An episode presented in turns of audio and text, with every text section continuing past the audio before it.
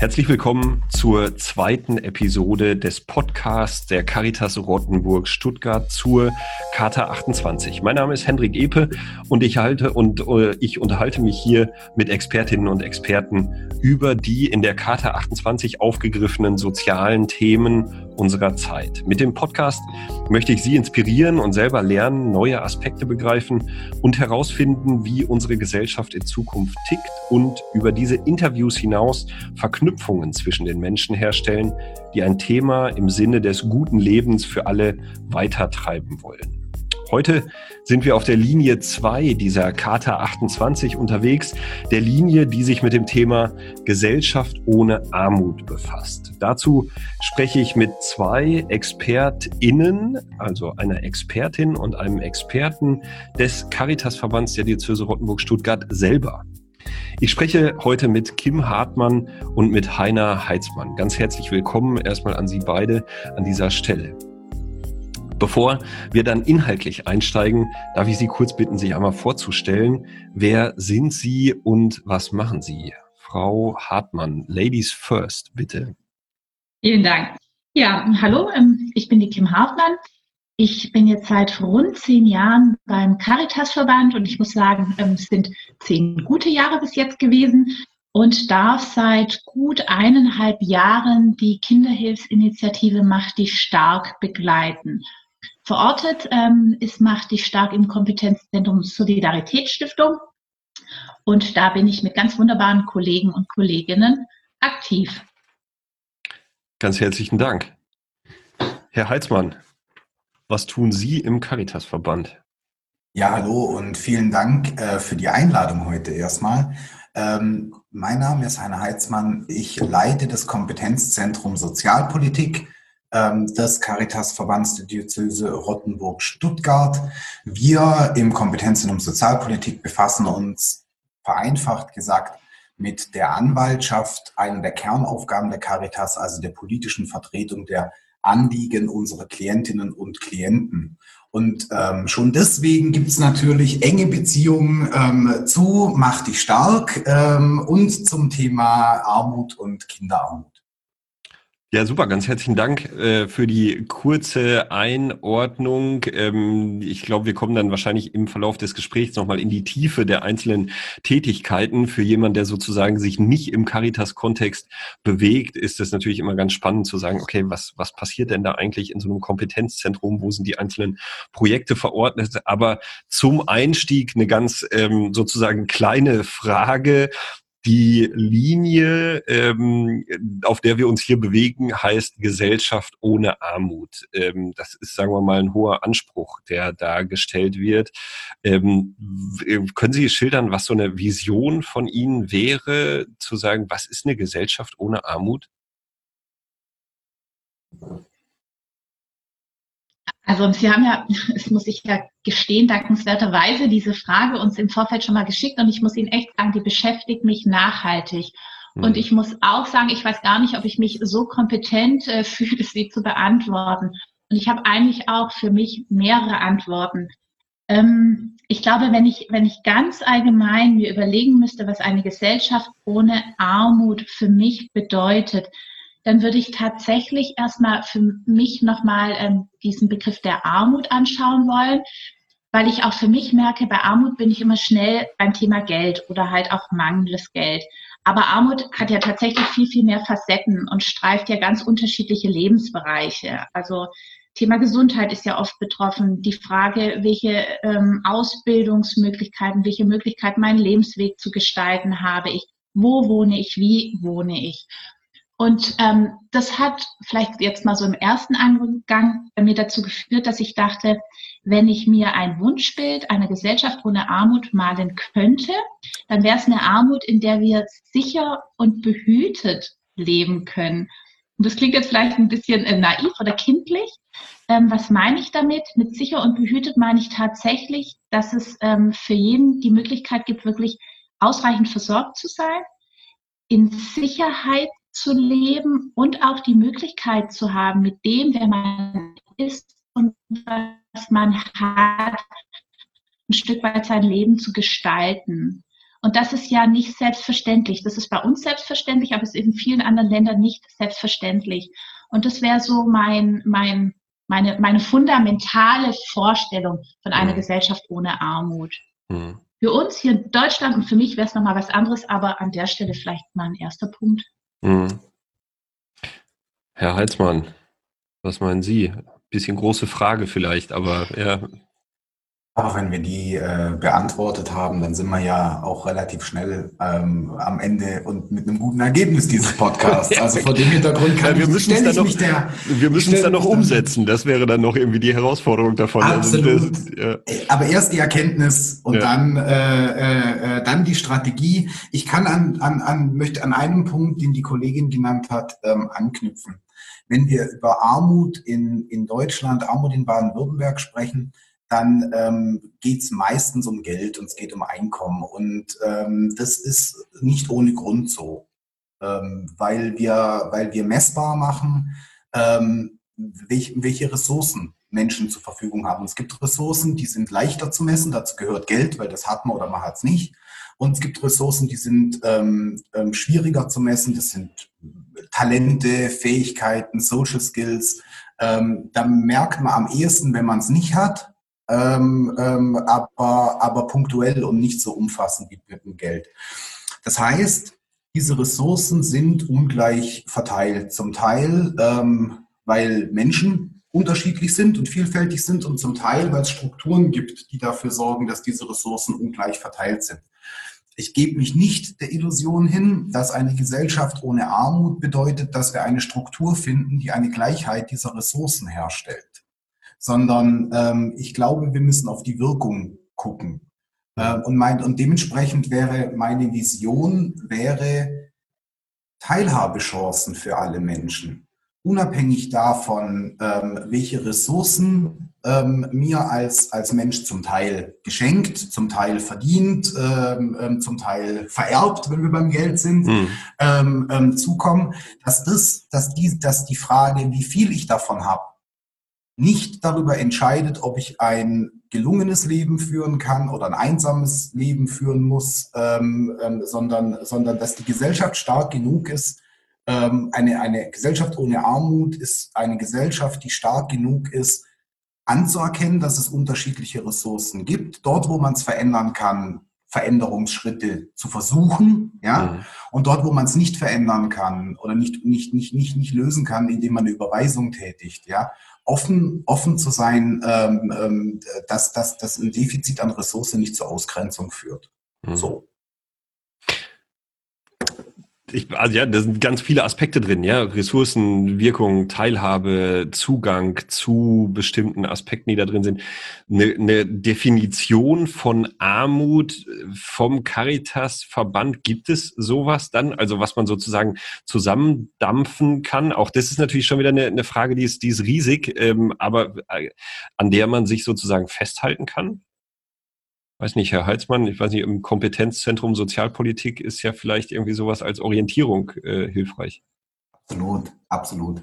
Also ähm, wenn wir über Armut sprechen, dann müssen wir zunächst mal über Einkommensarmut sprechen und dann kommen wir zu was, das ist nichts Caritas-spezifisches, das ist der sogenannte relative Armutsbegriff. Hm. Ähm, und ähm, ähm, der besagt, dass arm ist, wer weniger als 60 Prozent des durchschnittlichen Einkommens ähm, in der Region, in dem Land, in dem, in dem, auf dem Kontinent, dann sieht man schon, wie unscharf dieser Begriff mhm. auch ist, ähm, zur Verfügung hat. Jetzt setzt unsere Überzeugung als Caritas, ähm, und das war ja ein bisschen, bis, ein bisschen zumindest der Versuch, eben den Blick zu weiten, um es nicht auf das, auf das Einkommen oder auf das ja. Geld zu reduzieren, setzt dann an, und sagt, der, der, der relative Armutsbegriff ähm, reicht nicht aus, um, um, um Armut in Ursache und Wirkung zu beschreiben. Deswegen sprechen wir von einem mehrdimensionalen Armutsbegriff.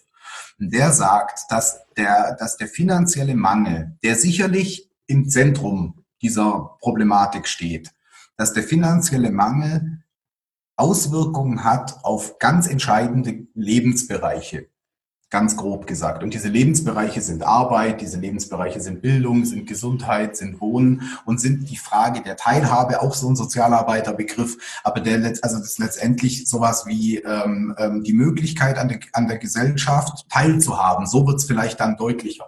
Mhm. Ähm, ähm, ähm, ähm, wird.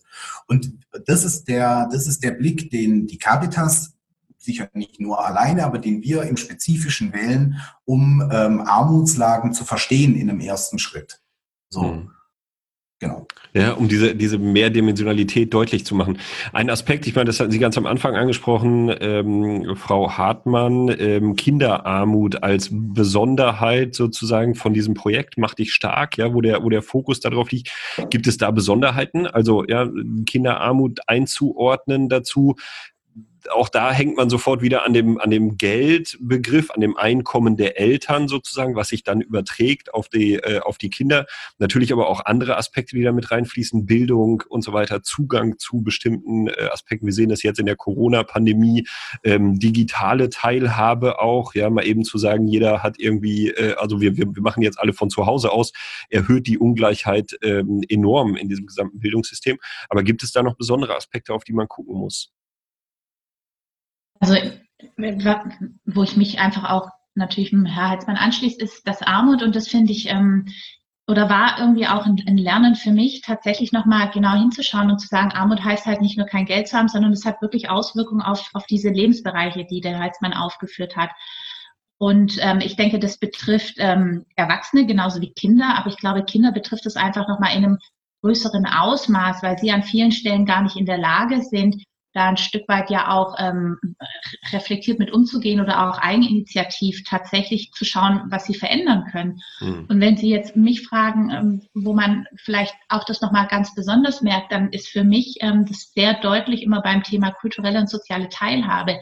Also ähm, das ist dieser ähm, ja sehr abstrakte Begriff, aber ich finde, wenn man sich selber einfach mal überlegt, wo man als Kind beispielsweise im Sportverein aktiv war, ich war irgendwie im Kinderturn und ich ähm, habe Gitarre gespielt, ähm, nicht unbedingt, weil ich es wollte, aber mein, meine Eltern äh, Wert darauf gelegt haben.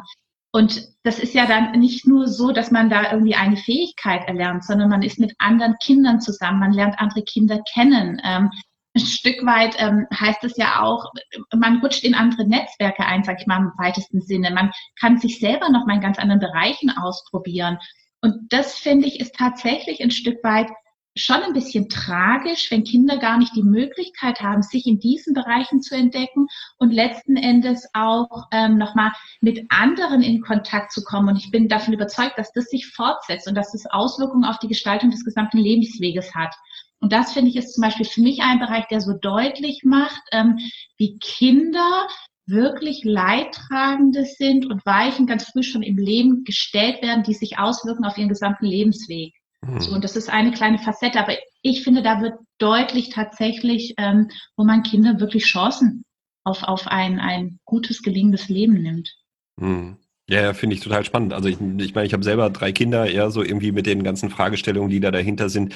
Also auf der einen Seite kostet das natürlich eine ganze Menge Geld, ja, die dann aber eben diese ganzen Aus, äh, ähm, Auswirkungen haben auf das Leben der Kinder, wo sie sozusagen eher gar nichts dafür können, also reine Glückssache sozusagen, wo sie, in welche Familien sie reingeboren sind, welche Rahmenbedingungen da vorhanden sind, die dann eben das komplette Leben prägen dazu.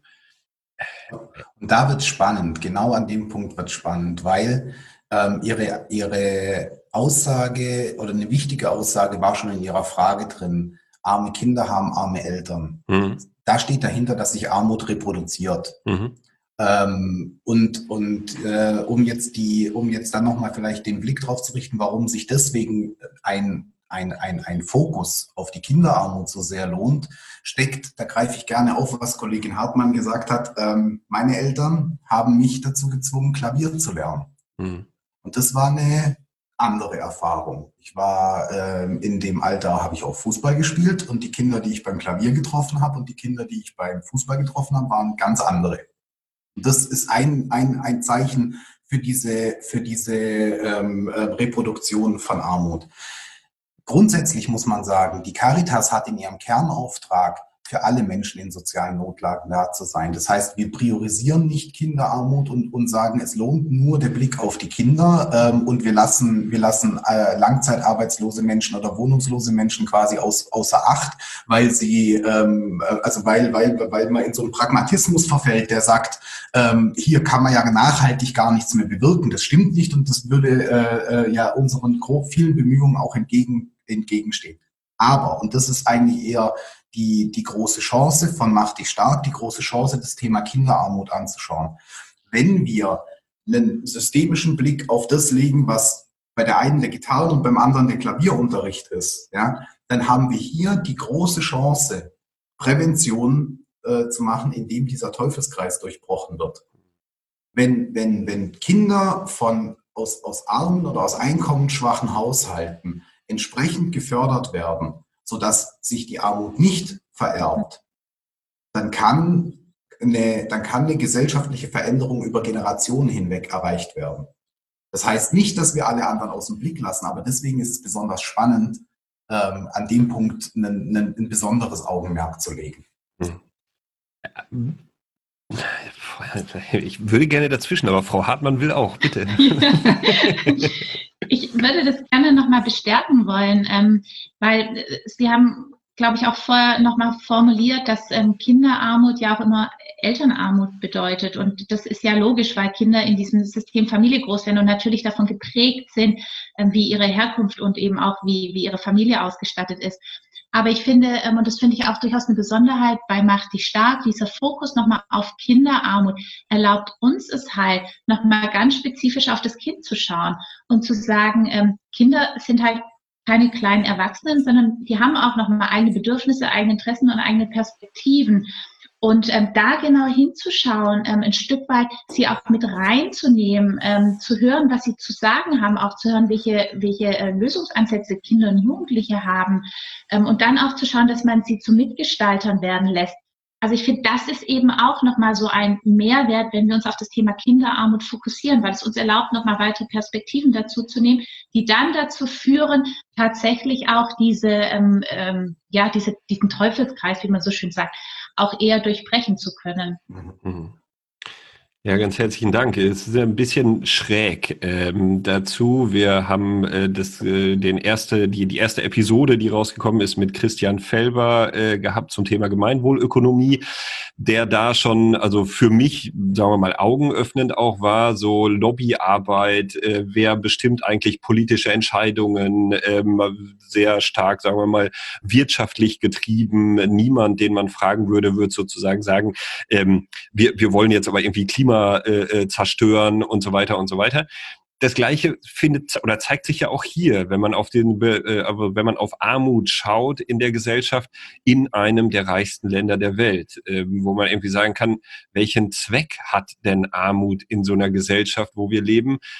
Man kann dann sofort auch irgendwie hingucken und sagen, naja, okay, äh, die Gelder, die jetzt für die Rettung der Wirtschaft ausgegeben würden, die kommen ja auch irgendwo her, beziehungsweise müssen sie irgendwann wieder zurückgezahlt werden. Da bin ich auch ganz gespannt. Das müssen dann auch leider die Kinder leisten. Das ist wieder so ein Punkt, an dem man anknüpfen kann. Aber heißt konkret, wir haben so viel Geld in unserer Gesellschaft eigentlich. Warum leisten wir uns Armut? Gibt es da eine Antwort? Also warum hat Armut einen Zweck? Sozusagen? Also macht, be, bewirkt die irgendwas? Weil, weil wir, wir könnten es ja lösen, sozusagen. Also wenn ich die, wenn ich die Mittel der katholischen Kirche angucke, die auf irgendwelchen Konten rumliegen oder die in irgendwelchen Gebäuden drinstecken, ganz konkret, ja. Also ähm, dann sage ich dazu, hey Jungs, ähm, also tatsächlich sind meistens Jungs, nehmt dieses Geld in die Hand und löst das Problem der Kinderarmut in Deutschland. Also wenn wir davon sprechen, dass Armut einen Zweck hat, dann ähm, vermuten wir dahinter einen äh, größeren Plan. So, ähm, dem würde ich mich nicht anschließen wollen. Mhm. Also nicht in nicht in, in, in, in Deutschland, auch nicht in Europa. Es gibt sicherlich Ecken äh, der Erde, in denen das ein politisches Instrument auch ist, gar keine Frage. Mhm. Bei uns ist es aus meiner Sicht ein großes Versäumnis für alle Strukturen, die Sie jetzt gerade genannt haben, also mhm. inklusive auch der, inklusive auch der Kirche. Es ist ein großes Versäumnis, weil wir uns daran gewöhnt haben. Also wir haben Armut nicht legitimiert, ähm, aber wir haben sie akzeptiert. Mhm. ähm, wesentliche Punkte. Und jetzt nur, nur um, um ganz wenige Blitzlichter nochmal rauszugreifen, gar nichts Neues, das, was wir gerade schon gesagt haben, die Frage von Bildung, die Frage von einem guten Einkommen, die Frage von einer sozialen Sicherung, wenn jemand wirklich so vom Gleis kommt, dass er, ähm, er oder sie eben nicht arbeiten kann. Ja? Ähm, dass die dazu führen, dass Menschen unterhalb von dieser Armutsgrenze leben, dass, dass Bildungschancen nicht gehoben werden. Das ist alles nichts Neues. Hm. Also wenn wir in der Vorbereitung und in der Entwicklung von Mach dich stark, in der Entwicklung von jeder Position der Caritas zu den Grundkernanliegen zum Thema, zum Thema Armut, äh, können wir weit, weit, weit zurückgreifen ähm, und wir könnten, wir machen, wir machen natürlich kein Copy-Paste, aber wir könnten, weil die Kernaussage immer noch stimmt und die Kernanalyse auch immer noch, immer noch, immer noch stimmt. Dadurch, dass aber Armut in, in, in unseren Gesellschaften nicht so sichtbar ist, wie in anderen Gesellschaften auf der Welt, entsteht nicht dieser Handlungs- und dieser Leidensdruck. Mhm. Man sieht einem armen Kind in, als, also Sie äh, äh, als Sozialarbeiter mit Sicherheit, aber, aber, aber man sieht einem armen Kind die Notlage, und ich benutze, benutze den Begriff ganz bewusst, die Notlage nicht an. Mhm. Man sieht ihm vielleicht an, dass es einfachere Klamotten anhat, man merkt, dass es eben nicht zum Klavierunterricht geht oder, oder, oder gar kein äh, äh, Instrument macht. Man, man, man, man, man merkt, dass da keine Eltern helfen bei den Hausaufgaben oder wie auch immer. Das sind aber kleine Mosaiksteinchen und die Abstraktionsleistung, diese Steinchen zu dem Bild zu machen, das die Notlage zeigt, ja, ähm, dem widmet sich die Gesellschaft, die Politik und auch die Kirche nicht in der Form. Deswegen, und das, und da wieder der, der, der äh, äh, proaktive Ansatz, genau deswegen macht, macht die Stadt das. Ja. Also ich, ich denke tatsächlich an der Stelle hat Macht die Stark eine wichtige Funktion, weil ich muss gerade an Fridays for Future denken, wo ja dann wirklich ähm, viele, viele, viele junge und auch nicht mehr ganz junge Menschen auf der Straße waren, um für was einzustehen. Und das Problem ist bei Armut, diese, dieses Engagement der Betroffenen, das gibt es nachvollziehbarerweise so ja gar nicht. Also ähm, Armut ist ja tatsächlich, also glaube ich, ähm, etwas, wenn man es selber erlebt, damit geht man nicht nach außen, damit geht man nicht hausieren und das sagt man nicht, schau, ich bin so arm und ähm, deshalb äh, sorge ich jetzt dafür, dass irgendwie was dagegen passiert, sondern da ist ja eher das Ziel, irgendwie sich anzupassen, das zu verschleiern, vielleicht auch verdeckt zu halten. Und ich glaube, das ist auch so ein wesentlicher Punkt. Es fehlt ähm, eine Lobby, die wirklich dafür einsteht. Und das ist auch mit ein Grund, das macht sich stark, sagt, wir müssen eine Stimme für die Person sein, denen es aus unterschiedlichen Gründen ähm, eben nicht möglich ist, für sich selber einzutreten. Das finde ich ein ganz wichtiger Punkt. Und ein anderer, mhm, sag keine. Nein, nein, entschuldige bitte. Ausreden lassen ist die erste Regel eines gelungenen Podcasts. ich, ich ziehe zurück und ja, melde mich gleich wieder. macht das das Ganze nochmal äh, schwieriger. Frau, Frau äh, Heizmann nochmal. Ähm, Frau noch Hartmann Frau Hartmann. Noch ja, noch, Nicht, noch Frau Hartmann nochmal. Genau, auch das. Dann gibt es Ärger daheim. genau, das will ich vermeiden. Ähm, und ein anderer Gedanke, der führt aber jetzt gedanklich tatsächlich weg, deshalb dürfen Sie mich bremsen und sonst auch wieder zurückholen. Sie haben vorher gefragt, ob ähm, Armut einen Zweck hat und ähm, ich, das, dem würde ich mich auch nicht anschließen. Und ich glaube, keiner der in einer äh, gesellschaftspolitischen verantwortlichen äh, Position ist und Entscheidungen trifft, trifft Entscheidungen, mit denen er Armut befördern möchte. Also äh, da würde ich wirklich jedem das beste Handeln im besten Sinne unterstellen. Mhm. Aber mich beschäftigt sehr, ich war bei einem Vortrag von Professor Hartmann, ein Eliten- und Managementforscher, und der hat es, um ganz, um es ganz kurz zu machen, ähm, einfach nochmal so, finde ich, dechiffriert und aufgedeckt. Ähm, wir treffen Entscheidungen immer aus der Lebenswirklichkeit, die wir kennen. Und wenn wir anschauen, wer bei uns in, in Entscheidungsposition sitzt, dann sind es Personen aus einer bestimmten Schicht, ähm, aus einer bestimmten, aus einem bestimmten Milieu. Und ich glaube wirklich, dass die aus ihrer Sicht die besten Entscheidungen Steuer-, im Gesundheits-, im Bildungssystem und so weiter treffen. Problem ist nur, dass deren Lebensrealität immer weniger die Lebensrealität einer stetig wachsenden Anzahl an Personen entspricht. Mhm. Und damit, ähm, glaube ich, an vielen Stellen Entscheidungen getroffen werden, die einer großen Anzahl an Personen nicht mehr weiterhelfen. Aber ähm, ich glaube wirklich, da fehlt ähm, ein Wissen drum und ein, ein Kennen von Lebensrealitäten, die sich eben von der eigenen unterscheiden. Und ähm, deshalb finde ich es auch nochmal umso wichtiger, das macht dich stark, immer und immer wieder sagt, dieses Problem gibt es und dagegen muss was getan werden. Weil ich glaube, dass das unterbewusst sonst wegrutscht, weil die eigene Lebensrealität von Personen, die das maßgeblich mitbestimmen, eine andere ist. Ich hoffe, ich konnte es so ein bisschen. Hm. Also ja. Genau, Sie wollten noch mal. Wenn ich, wenn ich äh, noch, noch an, einem, an einer Stelle nachhaken darf, ich muss nämlich meiner Kollegin nur in der kleinstmöglichen Form, aber an einem Punkt tatsächlich widersprechen aus meiner Sicht. Ähm, Armut hat eine Lobby. Das Problem ist, dass, und zwar seit langer Zeit, also in den unterschiedlichen Formen unserer gesellschaftlichen Entwicklung, des Sozialstaats und so weiter und so fort, finden sich immer auch gesellschaftliche Bewegungen, ähm, zu denen heute und schon langer Zeit, aber auch heute zum Beispiel die Caritas gehört, die sich zum Auftrag machen, die Lobby für Armut zu sein. Das Problem ist, ähm, aus meiner Sicht, mit Blick auf den Handlungsdruck, genau das, was Kim Hartmann jetzt zu, zuletzt gesagt hat. Nicht nur, dass es keinen Berührungspunkt gibt. Ich sage ganz offen, Fridays for Future ist heute auch schon gefallen. Es gibt auch keinen reellen Berührungspunkt zum Klimawandel. Jeder von uns hätte gute Gründe, wenn wir ohne, also wenn wir eben nicht vorausschauend und verantwortlich gegenüber mehr als uns selbst denken, ja, dann würden wir wahrscheinlich alle miteinander ähm, anders agieren, als wir das tun mit Blick auf, zum Glück, mit Blick auf Themen wie Umweltschutz und Nachhaltigkeit. Was gelungen ist ähm, bei diesen, bei diesen Themen, was gelungen ist, ist, ähm, dass, die, dass die Lobby ein Bild entwickelt hat, das verstanden werden kann. Und das war bei Armut auch mal so.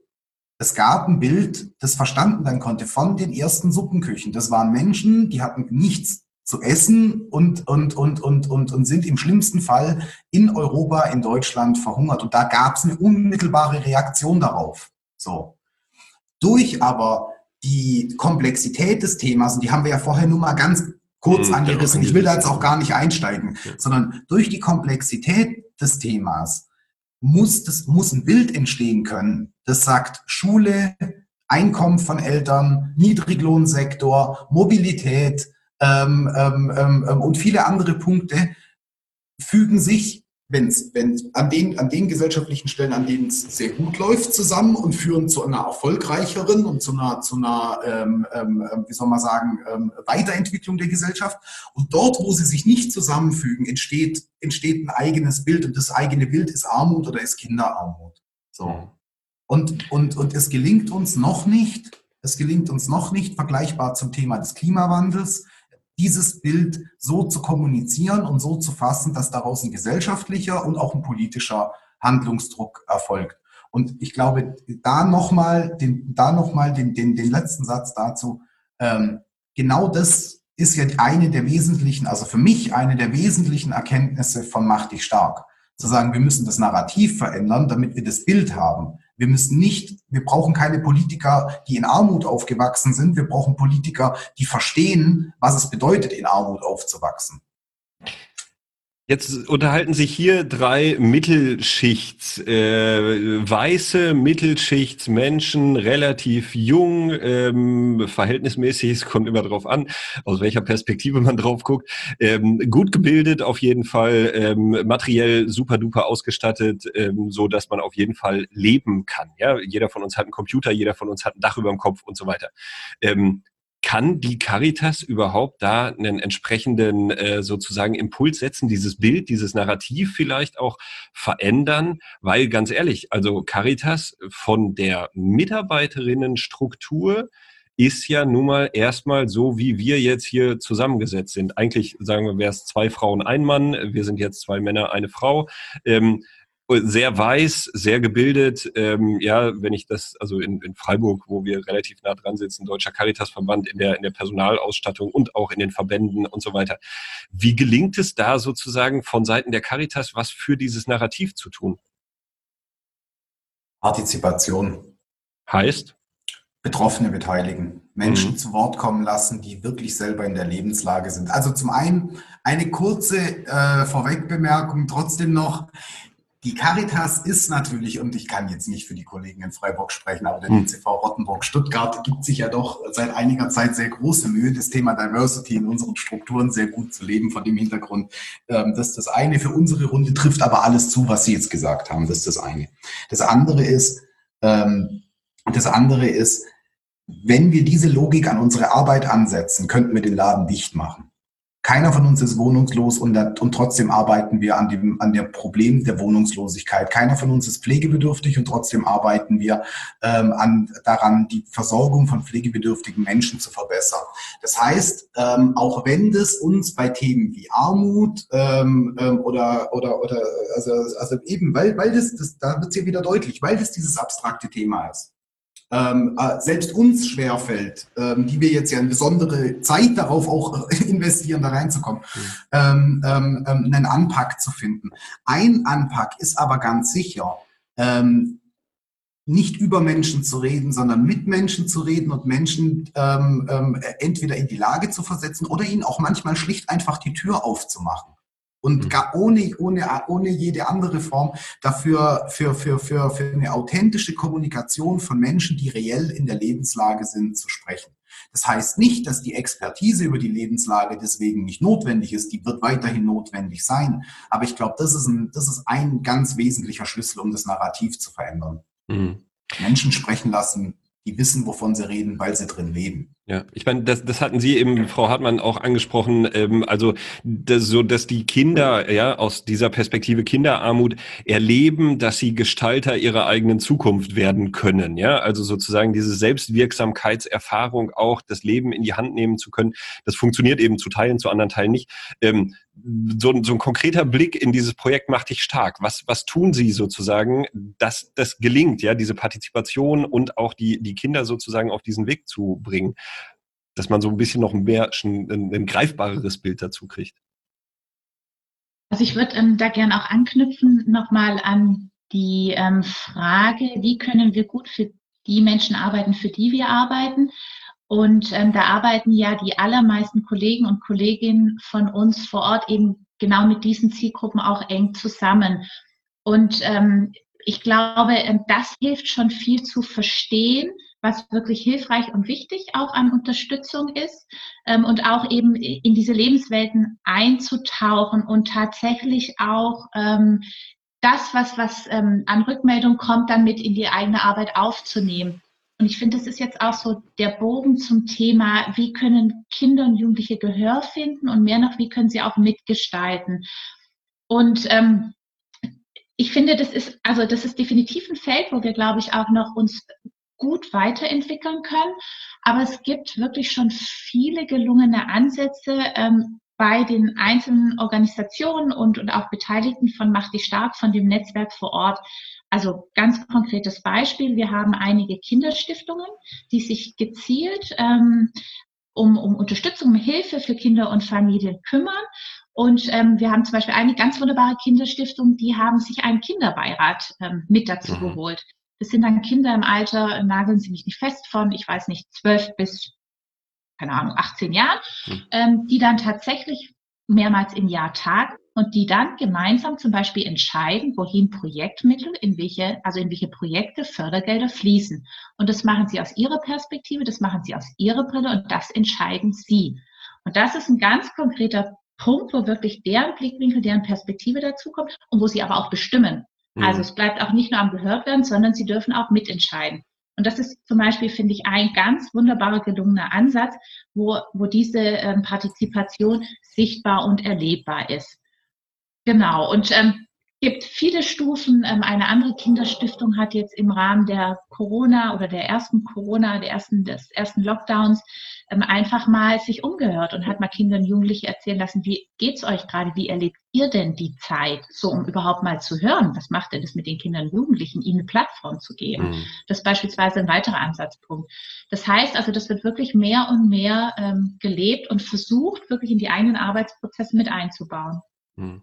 Das ist, glaube ich, wirklich so eine, so eine Grundlage davon, ja. Also wirklich da auf diese Ebene äh, mitzugehen, um die, um die Lebenswelt äh, verstehen äh, oder, oder leben zu können. Herr Halsmann, nochmal. Ja, nur, nur noch ein Beispiel, das mir da immer ähm, ähm, ganz eindrücklich in Erinnerung geblieben ist. Ähm, wo dann auch der Transfer rein in, in, in den Rest, sage ich mal, der Gesellschaft oder hin zu Entscheidern auch so gut gelungen ist. Es gab ein Projekt, in dem diese Kinderstiftungen unterschiedliche kleine Kunstprojekte gemacht haben, mhm. ähm, in denen sie sich mit dem Thema Kinderarmut auseinandergesetzt haben.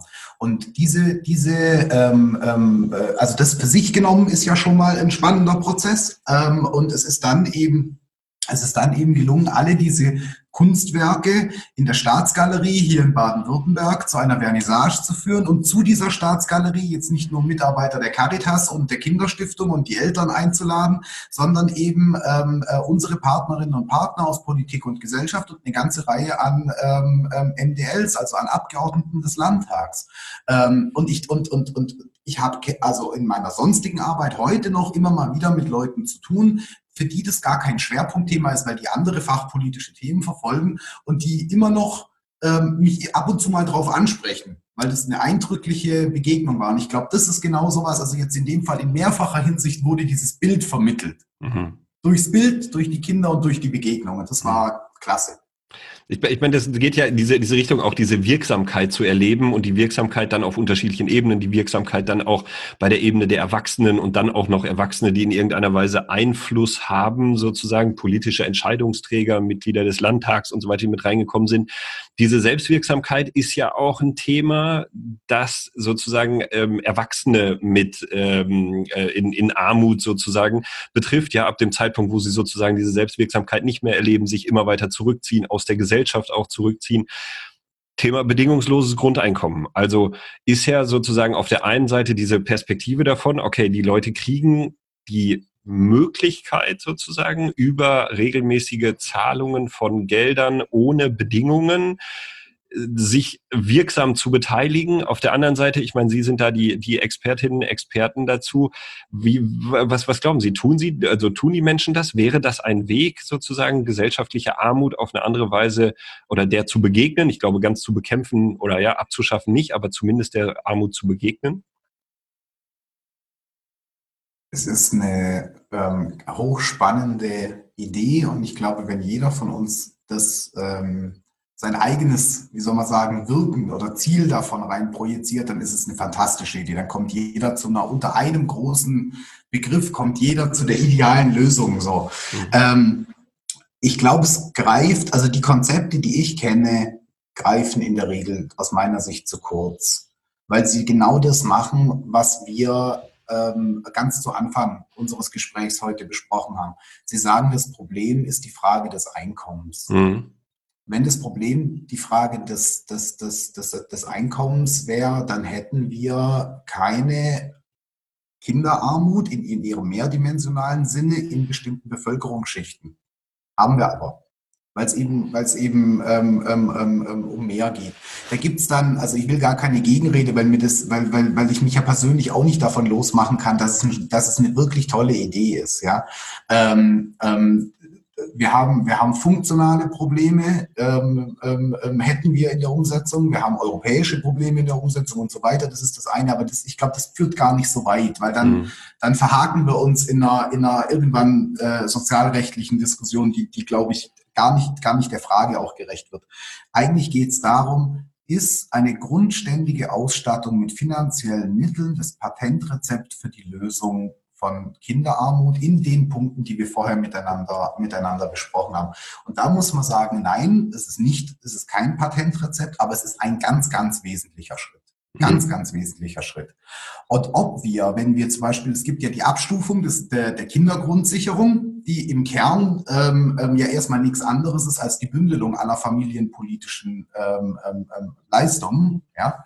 Ähm, ich glaube, das sind, das sind Teilschritte hin zu diesem Ziel mhm. ähm, einer, einer guten Ausstattung ähm, von, von allen Menschen. Wenn wir nur über das Einkommen sprechen und im nächsten Schritt schon darüber reden, ob die Leute dann überhaupt noch arbeiten wollen würden oder also das ist ja eine, das ist eine, das ist eine sehr äh, betriebswirtschaftlich geführte Diskussion, mal wieder von überwiegend weißen äh, mhm. äh, alten Männern oder auch jüngeren, aber weißen Männern in erster Linie geführt.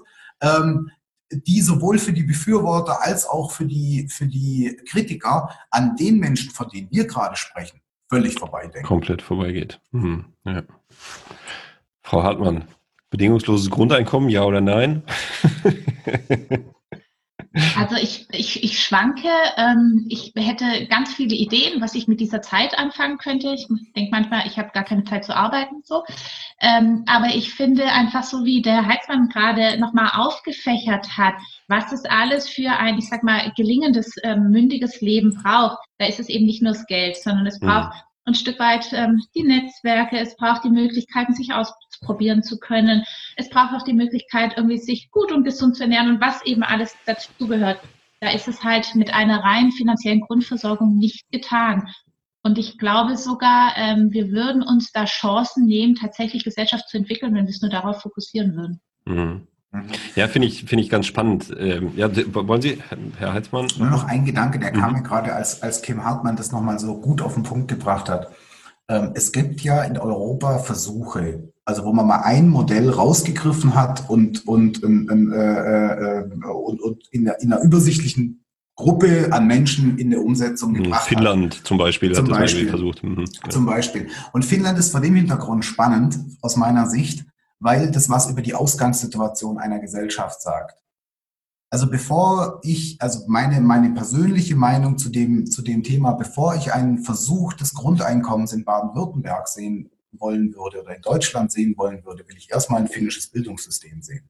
Mhm in den Abstufungen sozusagen, was ist denn eigentlich das, das Relevante dabei? Dieses Bildungssystem, nur ganz kurzer Gedanke, äh, ein Gedanke von Anja Wagner. Anja C. Wagner kann ich gerne mal mit hier in den äh, Podcast oder in, den, in die Show Notes auch mit reinlegen, die von dem bedingungslosen Lerneinkommen äh, spricht. Ja, also zu sagen, auch Fort- und Weiterbildung, lebenslanges Lernen und so weiter aus dieser Perspektive. Da wären wir vielleicht auf einer anderen äh, Ebene oder schon mal einen Schritt weiter sozusagen in dieser, in dieser ganzen äh, Diskussion, die da dahinter steht. Jetzt. Wir wären, wir wären ähm, letzter, letzter Gedanke. Wir wären ja. vor allen Dingen an einem Punkt, an dem wir die Wirkung kennen. Mhm. Wir wären an einem Punkt, an dem wir wissen, dass, also wir wissen, dass jeder in Bildung investierte Euro hilft. Mhm. Ganz konkret hilft und nachhaltig wirkt. Mhm. Und, und, und deswegen ähm, sind, sind, ist genau die Überlegung, ähm, ähm, äh, des bedingungslosen, bedingungslosen Bildungseinkommen, mhm. auch wenn es ein bisschen ein sperriger Begriff ist. Aber genau das ist, ist, ist, ähm, ähm, ist die Vision, die ich jederzeit bevorzugen würde. Mhm. Ja, finde ich total, finde ich total spannend. Auch, ja, also das wäre nämlich jetzt mein, mein Übergang gewesen, den man wunderbar auch an diesem Thema Bildung festmachen kann zum Thema Corona und Corona-Pandemie und da auch diese Ungleichheiten eben, ich hatte sie eben schon mal ganz kurz sozusagen angesprochen in dem, in dem Rahmen, zu sagen, ja, okay, welche Auswirkungen hat denn jetzt Corona zum einen auf Kinder, da sind wir bei diesem ganzen Thema Schule und Ungleichbehandlung in dem ganzen Kontext, digitale Teilhabe, äh, welche Kinder können eigentlich lernen, dann haben die Kinder, was weiß ich, das Professoren-Ehepaar zu Hause, was auch noch von zu Hause aus arbeiten kann. Oder auf der anderen Seite irgendwie Leute, die, was weiß ich, in, in anderen äh, Berufen eben nicht sich sozusagen permanent um ihre Kinder kümmern können mit völlig ungleichen Chancen. Unabhängig davon dann zu sagen, okay, was ist denn eigentlich Armut? Es gibt auch Beziehungsarmut oder sowas, was da natürlich auch noch mit äh, reinspielen kann als eine Dimension sicherlich. Aber Ihr Blick darauf, also Frau Hartmann, ähm, die Perspektive Kinderarmut ähm, in Zeiten und nach Zeiten von Corona. Also ein bisschen vielleicht auch der Blick in die, in die Glaskugel und die, die Zukunft. Was glauben Sie, wo es hingeht? Naja, ich finde, ähm, es zeichnen sich ja schon erste Entwicklungen ab. Ähm, nicht so umsonst sagt man ja immer, Corona wirkt wie so ein Brennglas. Und ich finde, ähm, macht einfach nochmal deutlich, wo davor schon die Schieflagen auch in unserer Gesellschaft waren. Und super exemplarisch finde ich tatsächlich das Thema ähm, Bildung. Also Homeschooling, wie wird mit dem Thema ähm, Heim- oder, oder Fernunterricht umgegangen, wo einfach klar wird, dass da, wo die Voraussetzungen von der Infrastruktur, aber auch von der Möglichkeit, tatsächlich seine Kinder zu unterstützen, fehlen, das wird ganz bestimmt nicht besser, wenn ähm, institutionelle Hilfe und Unterstützung wegbricht. Ähm, insofern glaube ich definitiv, dass sich ähm, die, die Ungleichheit, vielleicht auch ein Stück weit die Ungerechtigkeit in den nächsten Monaten und Jahren durch diese Corona-Situation für viele Kinder verschärfen und zunehmen wird. Also ähm, ich glaube, das ist absehbar. Wenn wir nichts dagegen tun. Also ich meine, das, das wäre ja so eine, so, so eine Chance noch. Also ähm, auf der einen Seite retten wir die Lufthansa mit neun Milliarden Euro, ähm, im Wissen dabei, auch dazu gibt es spannende Studien dazu, dass investierte Euros in Fluglinien auf der einen Seite ökologisch und auf der anderen Seite ökonomisch kompletter Quatsch sind. Ja, so anstatt zu sagen, diese neun Milliarden Euro zu nehmen und in Kinder und Bildung und alle möglichen Sachen, vielleicht auch das bedingungslose Lernen oder Bildungseinkommen zu investieren, ganz andere Logik gewesen wären, was ja also auch Lobbyarbeit für Caritas bedeutet. Oder also in Blick auf das Kompetenzzentrum Sozialpolitik äh, vielleicht hin. Ja, Herr Heitzmann, was ist Ihre Perspektive auf Armut und Corona? Also äh, die Kollegin hat ja vom Brennglas gesprochen. Mhm. Das macht's, das macht's, finde ich, sehr, sehr deutlich. Ich will jetzt gar nicht in die, in die Analyse einsteigen, sondern einfach nur sagen, ich glaube, die Bruchstellen im, und zwar im ökonomischen wie im sozialen sind ähm, brutal deut deutlich zutage getreten. Ähm, eine Perspektive, die mir sehr hilft, Prioritäten zu setzen, ist, ähm, wir sind alle durch die Corona-Pandemie und ihre Folgen betroffen. Und ähm, die Frage ist, wie gehen wir mit dieser Betroffenheit um? Und dann sind wir bei dem, was der Sozialarbeiter, dann sind wir wieder ganz zum Anfang bei der Frage von Ressourcen, aber wir sind an einem Punkt, an dem wir es verständlich machen können. Es ist politisch nachvollziehbar. Es gibt ähm, beispielsweise in Thüringen, ähm, können Menschen ab 60 jetzt mit einem Taxi fahren für den Preis vom Bus. Hm. Weil, weil, weil kommuniziert werden konnte, ähm, Mobilität für eine bestimmte Gruppe jetzt in dem Fall, in dem Fall ähm, ähm, ähm, ähm, ist auch noch die Frage, also ob es überhaupt einen Zugang zum Auto gibt oder ob es Führerschein und so weiter und so fort. Aber ich will sagen, es, es gelingt, über Corona gelingt es uns bei aller Betroffenheit, aber es gelingt uns zunehmend mehr, weil wir alle betroffen sind, eine Verbindung zu Partikularinteressen hinzustellen, wie mhm. zum Beispiel Mobilität von armen, älteren Menschen. Und jetzt würde ich mir doch wünschen, dass wir, dass es uns gelingt, diesen Faden jetzt gar nicht so defizitorientiert anzugucken, sondern zu sagen, wo kann Macht dich stark in Baden-Württemberg ganz konkret ansetzen, um zu übertragen auf, auf, auf, auf die Zielgruppe, in dem Fall jetzt ähm, ähm, ähm, ähm Kinder und Jugendliche aus einkommensschwachen Haushalten, die für uns notwendig ist. Darauf zu warten, dass eine politische, ähm, eine, eine, eine Regierung, egal ob eine Bundes- oder eine Landesregierung, in der Art und Weise, wie sie im Moment gerade zusammengesetzt ist, eher in die Schule als in die Lufthansa investiert, hat wenig Aussicht auf Erfolg. Hm. Mit wem, äh, mit Blick auf die Uhr und ein bisschen in Richtung äh, Endspur zu kommen, mit wem muss man sprechen, damit man das umgesetzt bekommt? Also wen würden Sie sozusagen gerne einladen äh, ins zum zum Gespräch mit äh, ja mit Mach dich stark auf der einen Seite vielleicht auch mit dem mit dem Caritas Verband insgesamt auf der anderen Seite, um sozusagen diese diese Themen nachhaltig auch anzugehen und eben vielleicht auch im Sinne von Corona und was kann man sozusagen da als als Beschleuniger vielleicht auch irgendwie raus äh, rausziehen? Frau Hartmann, gibt es, gibt es Gesprächspartnerinnen, Gesprächspartner, die sozusagen auf ihrer, auf ihrer Wunschliste stehen, ganz oben idealerweise? Also ich bin jetzt gleich total gespannt, was der Heizmann sagt. Ähm, ist es vielleicht auch ein bisschen meiner Rolle geschuldet? Ich glaube ja tatsächlich ein Stück weit an die Kraft der Vieren und auch an die Eigenverantwortung, die jeder für die Gestaltung unserer Gesellschaft hat. So dass meine Antwort tatsächlich wäre, ich würde mir viele wünschen. Also mhm. ich glaube, ich setze da ein Stück weit auf Schwarmintelligenz und ähm, würde mir tatsächlich wünschen, dass ganz, ganz viele sich von diesem Thema ähm, ja berühren lassen, ähm, sich auseinandersetzen und dann eben auch aktiv werden an der Stelle, wo sie sind. Also das heißt, meine Antwort wäre gar nicht jetzt eine Einzelperson, sondern ich würde tatsächlich eher dann auf die Masse setzen wollen und würde mhm. dann lieber ein Fußballstadion füllen wollen, in der man eine gelungene Dialogveranstaltung führt. Ja, das mit dem Fußballstadion hat dieses Jahr nicht so richtig gut geklappt, auch wenn der, genau, die mit, mit Hygieneregeln, äh, obwohl auch der Versuch da war, ja, irgendwie so diese, diese partizipativen Ansätze, die ja von Einhorn Berlin und so weiter vorangetrieben wurden, die sehr spannend sind, finde ich, äh, irgendwie, wo man drauf gucken kann, das Berliner Olympiastadion zu füllen, um mit vielen sozusagen daran zu arbeiten. Ähm, ich, ich habe noch eine Anschlussfrage, aber ich würde gerne erst einmal Herrn Heitzmann, äh, vielleicht hat er eine Antwort, äh, die äh, auf eine Person abzielt oder auch die vielen. Bin gespannt. Also ähm, mein erster Reflex war tatsächlich, also mein erster Gedanke, ich sage es ganz offen, war, ähm, alle, die es noch nicht verstanden haben. Aber das wäre dann mein, mehr als das Stadion. Absolut, das wäre mehr als das Stadion. Und es ist natürlich, das sieht man jetzt auch schon, also wo sich auch unsere Rollen äh, äh, unterscheiden. Die Kollegin ähm, ähm, bildet und schafft ein Netzwerk ähm, und kann oder muss offener und ähm, vielleicht auch manchmal etwas, also ja, ähm, ähm, verträglicher auf die Leute zugehen. Meine Rolle im Kompetenzzentrum Sozialpolitik ist klar, deswegen denke ich, ich denke, also mir, mir fallen mir fallen zwei Personen oder zwei Gruppen ein, mit denen ich wirklich gerne, also Menschen, mit denen ich wirklich gerne sprechen würde.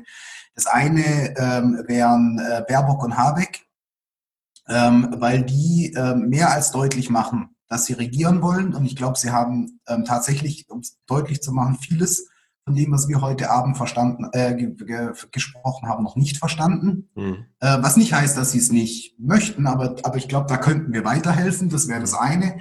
Und das andere ist, ähm, weil ich eben nicht in erster Linie das Netzwerk schaffen muss und auch nicht einfach gerne streite, ähm, würde ich mich gern äh, mit Herrn Merz einschließen.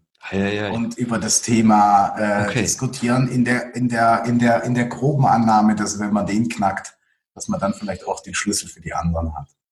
Ja, da kriegt man das wahrscheinlich bei jedem hin. Ja, so irgendwie, das ist, das könnte ich mir gegebenenfalls äh, gut vorstellen. Das wäre die Hoffnung. Ja, genau, das wäre sozusagen irgendwie wirklich der, der, die härteste Nuss, ja, so irgendwie, äh, die man da knacken könnte in dem, in dem Kontext. Ähm, die Anschlussfrage sozusagen, herzlichen Dank dafür, die mir eingefallen ist, sozusagen, als Sie über die vielen gesprochen haben und jetzt auch sozusagen über die äh, äh, Herrn Merz sozusagen als Gesprächspartner, als potenziellen Gesprächspartner zu dem Thema. Welche ähm, sagen wir mal, Entwicklungen muss es hinsichtlich der Ausbildung von äh, den professionellen Menschen in diesem Kontext geben, also Sozialarbeiterinnen und Sozialarbeiter, in ihrem Studium. Das, das interessiert mich sozusagen ganz persönlich. Ja? Also ich kann den Podcast ja sozusagen auch nutzen, um ein bisschen persönliche Fragen mit, äh, mit reinzubringen. Das ist ganz praktisch. Ähm, ja, wenn ich an, an Studium und so weiter denke, das, was ich an der Hochschule auch sehe, sind oftmals Menschen, ja, sagen wir mal, in unserem Kaliber. Ich meine, wir haben das ja alle irgendwie studiert, also auch nicht unbedingt Menschen, die selber aus diesem Milieus sozusagen rauskommen.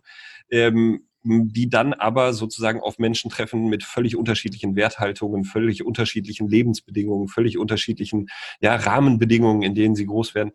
Gibt es da einen Ansatz sozusagen, um mit vielen Menschen ins Gespräch zu kommen? Also was, ja, wie, wie könnte man Ausbildung weiterdenken oder Studium in dem Kontext? Gibt es ganz also, offen rein, ohne irgendjemanden im Blick zu haben, ja? Ähm, also was ich einfach mehr und mehr lerne, ist wirklich eine Neugier und ein Interesse mhm. an meinem Gegenüber. Also zum einen lerne ich vielleicht gerade als Mitarbeiterin eines katholischen Wohlfahrtsverbands wirklich ehrlich zu mir zu sein und immer wieder auch zu sagen, naja, die Weisheit oder ähm, das oder wir haben, also wir haben nicht die Weisheit alleine gepachtet und wir sind auch nicht diejenigen, die per se irgendwie alles richtig machen. So, also so ein Stück weit ähm, eine Demut ähm, vor den eigenen Fehlern. Und das Zweite, wirklich zu sagen, ich bin neugierig und mich interessiert, was ein anderer tut, warum er es tut und wie er es tut. Und ich finde, mit, mit diesen zwei Perspektiven ist es nicht schwer, mit anderen Menschen zusammenzukommen, mhm. weil ich immer wieder merke, die allermeisten Menschen möchten eigentlich mit dem, was sie tun, auch was Gutes bewirken. Also sich unter, unter dem Anliegen Kinderarmut zu treffen und zu sagen, da wollen wir was machen das ist nicht schwer. Spannend wird es einfach im gegenseitigen Kennenlernen, im letzten Endes auch Beziehung und Vertrauen aufbauen. Und ich finde, das ist auch ein Knackpunkt für Kooperationen. Wenn es gelingt, tatsächlich in eine Vertrauensbeziehung zu kommen und zu akzeptieren, dass der andere etwas macht und es besser macht als ich selber, ich dafür was dazulegen kann, was er nicht hat und ich dann bereit bin, da tatsächlich auch was, was Neues draus entstehen zu lassen, dann funktioniert es wirklich sehr gut. Aber es ist das Thema irgendwie Demut vor dem eigenen Tun und ähm, die Neugier und die Interesse an dem anderen. So erlebe ich das. Mhm. Danke. Ich kann da anschließen, ich denke da, also als ganz ursprünglich auch Sozialarbeiter, ähm, funktional jetzt auch, ich habe jetzt auch gerade mein Studium und mein Audimax vor mir gehabt. Ähm, ich sehe ich sehe zwei Sachen oder zwei Punkte ganz wesentlich. Das eine ist ähm, Partizipation als Kernelement der sozialen Arbeit zu platzieren. Nicht als nice to have und nicht als ähm, wenn, wenn erstmal die eigentliche Arbeit getan ist, dann, dann, dann widmen wir uns auch noch dafür oder es gibt, oder wir, wir, wir besorgen in unserer Logik, wir, wir, wir, wir, wir müssen noch ein paar Projektanträge schreiben, damit wir uns dieser, dieser Arbeit mal zuwenden können, sondern, sondern in unsere, in unsere Strukturen oder in unsere Professionalität, das heißt in unsere Ausbildung, diesen Teil Kern verankern. Nicht mhm. Fürsorge, sondern Partizipation. Mhm. So. Das ist das eine. Und das andere, was ich sehe, ich glaube, wir müssen Kommunikation anders fassen, als wir das bisher tun. Die soziale Arbeit ist hochprofessionell in der Kommunikation mit dem Klienten. In der Art und Weise, wie das vermutlich keine andere Profession, ähm, äh, wenn man sich die Vielfalt der, der, der Menschen, die einem begegnen, ähm, in, unseren, in unseren Berufen oder begegnen können in unseren Berufen ähm, ähm vorstellt die sozial, aber wo, wo, was unterentwickelt ist, ist die Kommunikation in die Gesellschaft hinein. Nicht, dass der Wille nicht da ist, nicht, dass das nicht auch als Teil unserer Arbeit verstanden wird. Das ist gar, das ist zweifellos, ohne ist es so. Aber wir schaffen es nicht, die Sprache zu wechseln. Mhm. Wir sind entweder in, im Dialog mit den Klienten, dann ist das ist aber eine eigene Sprache, oder wir sind in unserem Dialog, dann sind wir in einer fachlichen Sprache. Und wir, und, und wir haben noch nicht den Ton der sozialen Arbeit in der Gesellschaft, also gefunden. Mhm. So, da sind uns ähm, andere hochspezialisierte Bereiche wie, was weiß ich, Gewerkschaften oder sowas, sind uns da, Fridays for Future sind uns da voraus. Die mhm. haben es geschafft, über hochkomplexe Themen so zu sprechen, dass es andere Leute anregt und anstößt, obwohl es was mit Einschränkungen zu tun hat. Wir wollen jetzt ja noch nicht mal ihr Geld. Wir wollen in erster Linie mal das des Staats. Mhm. Ja, und über diese Kommunikation, ich finde diesen Punkt, also zum einen finde ich Demut und Neugier äh, eine hochgradig relevante Punkte, Werthaltungen sozusagen, die da dahinter stehen. Aber die politische Kommunikation oder die gesellschaftliche Kommunikation, die schafft ja diese neuen Narrative, über die wir eben gesprochen haben, auch neue Narrative von, von Armut, ja, die wir ganz am Anfang aufgegriffen hatten, um das wirklich anders nach außen zu verkaufen, so dass auch andere ja, Entscheidergruppen, Entscheiderinnengruppen sozusagen dran, äh, dran anknüpfen können und das Thema überhaupt aufgreifen können und es nicht in dieser Komplexität bleibt, wie Armut ist, was wir jetzt hier in diesem Gespräch festgestellt haben. Mit diesem kleinen Schwenk sozusagen noch einmal zurück zu Ihnen. Gibt es noch einen Aspekt, wo Sie sagen würden, das würde ich aber zum Abschluss des Gesprächs gerne noch hier loswerden zum Thema Kinderarmut auf der einen Seite, zum Thema Armut insgesamt, zu einer Gesellschaft ohne Armut aus Perspektive des Diözesan Caritas Verbands der äh, Diözese Rottenburg-Stuttgart? Mir fällt tatsächlich spontan was ein. Ähm, ich persönlich finde das Arbeiten mit Mach dich stark ähm, wirklich die interessanteste Aufgabe, die es bis jetzt in meinem Arbeitsleben hatte. Und ich finde, es ist wirklich ein Riesenexperiment. Und ich habe wirklich eine Hochachtung auch vor unserem Verband, sich auf dieses Experiment einzulassen. Ausgangspunkt war ja durchaus auch eine selbstkritische Reflexion. Wie erfolgreich und wie wirkungsvoll waren wir denn im Kampf von Kinderarmut in den letzten 10, 20 Jahren? Und das Erkennen, mehr vom selben und eine andere Lösung zu erwarten, ist nicht. Also machen wir mal was anderes. Mhm. Und wir gehen bewusst dieses Wagnis ein, als einer unter vielen mit Akteuren aus allen Gesellschaftsbereichen dieses Problem anzugehen. Und zwar auf systemischer Ebene. Und es ist ja ein mega dickes Brett. Und ähm, wenn ich ehrlich bin, ich bin, ich weiß nicht, ob das gelingt. Mhm. So, weil das ist ja ein, ein wirklich ein hehrer Anspruch, den wir haben. Aber diesen Schritt zu gehen und zu sagen, wir versuchen es und im Vorwärtsgehen machen wir unsere Erfahrungen und merken an der einen oder anderen Stelle tatsächlich, wo erste Wirkungen auch ähm, sich zeigen. Da habe ich wirklich einen Respekt davor ähm, und, und finde das sehr mutig, das zu versuchen. Ja. Danke. Also, ich habe vorhin gesagt, dass ich manchmal auch ein bisschen streitlustig bin. Ich bin aber auch Optimist. Ich glaube, das gelingt uns. Ich glaube, dass wir, ähm, dass es uns manchmal eigen ist.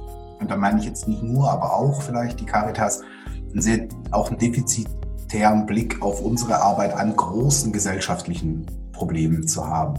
Wir wissen aus anderen äh, gesellschaftlichen Problemen, dass äh, der weit überwiegende Teil, also der weit überwiegende Teil der Energie wird auf die Analyse verwandt. So. Weil man das Problem erst verstehen muss, weil man es mhm. erkennen muss, wenn man Handlungsansätze erkennen muss, ausprobieren muss und Try and Error macht, solange bis wir, bis wir einen Weg gefunden haben, nachhaltig Veränderungen zu erzielen. Und genau an dem Punkt stehen wir aus meiner Sicht.